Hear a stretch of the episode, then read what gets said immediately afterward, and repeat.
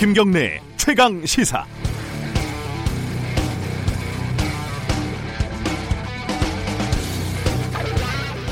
장자연, 김학의, 버닝썬. 문재인 대통령이 어제 철저한 수사를 지시한 사건들입니다. 어떤 사건이 더 중한 사건인지, 어떤 범죄자가 더 나쁜 범죄자인지 경중을 따지는 건 그리 합당하지 않습니다. 다만 정준영 사건이 커피라면 김학의 사건은 티오피다라는 세간의 평가는 고개를 끄덕이게 하는 측면이 있습니다. 사건 자체도 엽기적인 수준이 남다르고 권력의 최고위층이 직접적으로 연루돼 있으며 봐주기 수사의 정황이 무척 뚜렷하기 때문입니다. 김학의 씨가 법무부 차관에 내정된 것은 2013년 3월입니다. 그런데 그 직속 상관인 황교안 당시 법무부 장관은 2013년 1월 내정이 됐습니다. 둘은 연수원 1년차 선후배이며 고등학교 동문이기도 합니다. 김학의 씨는 차관 임명 엿새 만에 이른바 성, 성접대 파문으로 옷을 벗습니다. 당시 검찰은 경찰이 요청한 김학의 씨에 대한 출국 금지를 기각하면서 특수강간 혐의를 빼라고 지휘했습니다. 체포영장도 마찬가지였고요. 결국 김학의 씨는 무혐의가 됐습니다. 김학의의 직속 상관이자 검찰을 관할하는 법무부 장관이었던 황교안 대표가 검찰이 절체절명의 위기에서 벗어나는 과정에서 계략적인 보고밖에 받지 못했다는 해명은 쉽게 납득이 가지 않는 대목입니다. 3월 19일 화요일 김경래 최강 시사 시작합니다.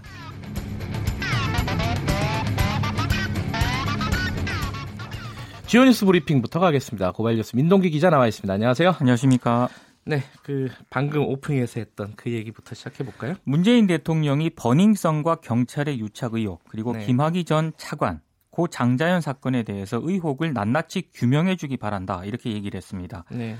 사건의 실체적 진실과 함께 검경 국세청의 고의적인 부실 수사와 조직적 비호, 은폐, 특혜 의혹 등이 핵심이라고 밝혔는데요.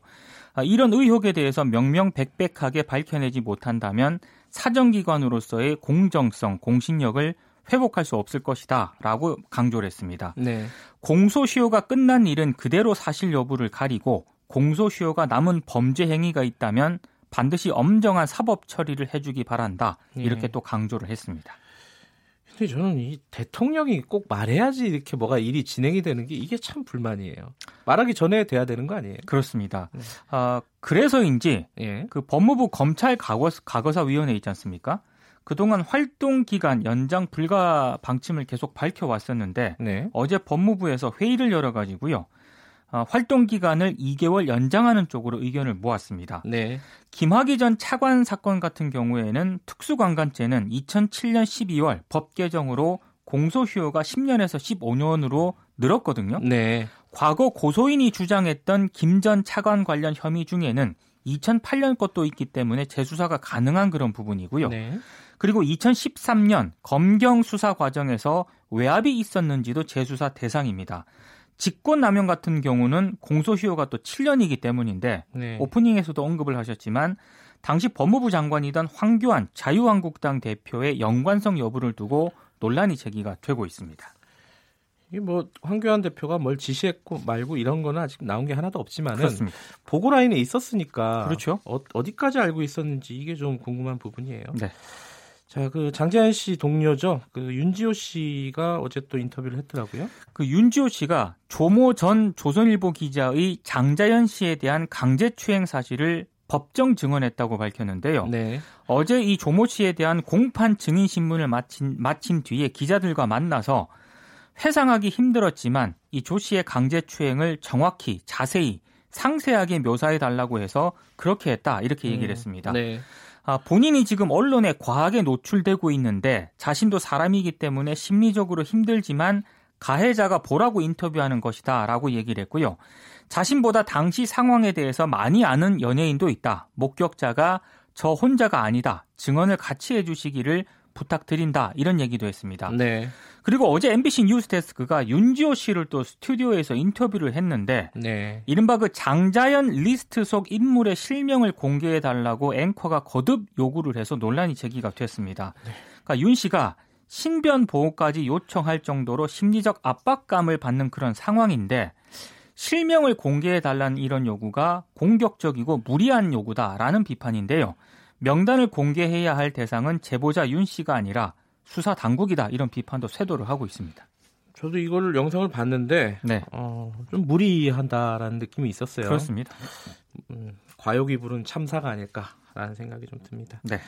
자 정준영 씨 어, 가수 정준영 씨에 대해서 영장이 신청이 됐죠. 구속영장이 이제 경찰이 신청을 했는데요. 네. 그리고 2016년 당시 그 정준영 씨 변호를 맡았던 임모 변호사에 대해서도 내사에 착수를 했습니다. 변호사는 또 어떤 관련이 있는 거죠? 그 당시 정 씨가 휴대전화를 업체에 맡겨서 복구하고 있었음에도 예. 이 임모 변호사가 경찰에 업체에서 음. 복구 불가능하다고 했다라는 허위 의견서를 제출한 혐의를 받고 있는데요. 네. 사문서 위조 혐의를 받고 있습니다. 그렇군요. 그리고 경찰총장으로 불렸던 윤모 총경도 공무상 비밀 누설 혐의로 피의자로 입건이 됐고요. 그리고 윤 총경의 부탁으로 사건을 알아봐준 강남 경찰서 출신 경찰 두 명도 함께 입건이 됐습니다. 그 윤 총경이 그 경찰총장으로 불렸던 뭐 그 사람이라는 거는 그렇습니다. 맞는 거죠? 예. 실제로 그, 그게 별명이었나 싶기도 해요. 자, KT 특혜 채용이 국내에 좀 달라지고 있습니다. 김성태 자유한국당 의원 딸 외에도 예. 유력 인사 여러 명이 채용 청탁을 한 정황을 검찰이 발견을 해서 수사에 착수를 했다고 합니다. 예. 관련해서 KT 세노조가 어제 긴급 성명을 냈는데요. 네. 황교안 자유한국당 대표가 법무부 장관이던 시절 이, 이 황 대표의 아들이 KT 법무실에서 근무를 했고 네. 정강윤 한국당 의원 아들은 KT 대외협력실 소속으로 국회 담당이었다라고 음. 이제 밝히면서 KT 채용 비리 전반에 대한 수사를 촉구를 했습니다. 네. 그리고 300명 공채에 35명의 청탁이 있었다는 보다 구체적인 증언도 나왔다라고 주장을 했습니다. 어, 황교안 대표는 어, 해명을 했는데 네. 우리 애는 당당하게 실력으로 들어갔고 아무런 문제가 없다라고 일축을 했고요. 네. 정가빈 의원도 해명 자료를 통해서 차남은 2004년 5급 신입사원 공채로 입사해서 15년째 근무 중이고 채용 부탁은 물론 압력 행사도 없었다라고 밝혔습니다. 요건 조금 지켜봐야 될 것 같아요. 아직 그렇습니다. 근거들이 명확하게 나오지 않아가지고 네. 관련된 얘기는요. KT 세노조가 이 문제 제기를 하지 않았습니까? 네. 전화로 연결해가지고 잠시 후에 자세하게 좀 얘기 나눠보겠습니다. 양승태 대법원 블랙리스트에 올랐던 판사가 재임용이 됐다 이런 기사도 있네요. 그 인사 불이익을 받았던 김모 부장 판사가 있거든요. 네. 재임용 심사를 통과를 했습니다.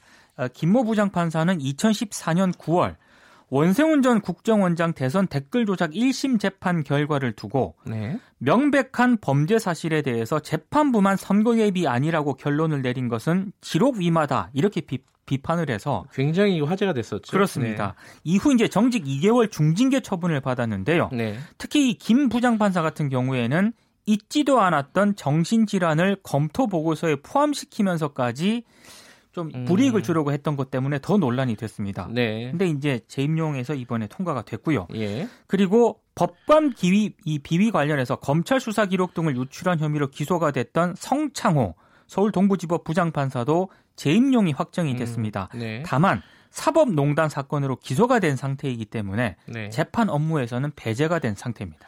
삼성 관련된 소식이 하나 들어와 있네요. 이건희 삼성전자 회장이 1억의 약식 기소가 됐습니다. 네. 사무종합건축사무소 등 계열사를 고의로 누락해 신고한 혐의를 받고 있는데요. 네. 이 사무가 삼성그룹의 건설공사의 설계 감리를 거의 도맡아 왔거든요. 네. 이것 때문에 삼성의 위장 계열사라는 의혹이 제기가 됐는데 검찰이 4개월 정도 수사를 한 끝에 네. 사실상 위장 계열사라고 결론을 내렸습니다. 네. 어, 이건희 회장 측하고 삼성 물산 쪽에서도요. 공정위 조사에서는 혐의를 부인을 했지만 검찰 수사에서는 혐의를 인정한 것으로 알려졌습니다. 항상 처음에는 다 부인하고 나중에 검찰이 실제로 수사를 하면은 인정을 하는 이 패턴이 좀 있습니다. 자 여기까지 듣겠습니다. 고맙습니다. 고맙습니다. 고발뉴스 민동기 기자였습니다. KBS 일라디오 김경래 최강 시사 지금 듣고 계신 시각은 7시 34분입니다.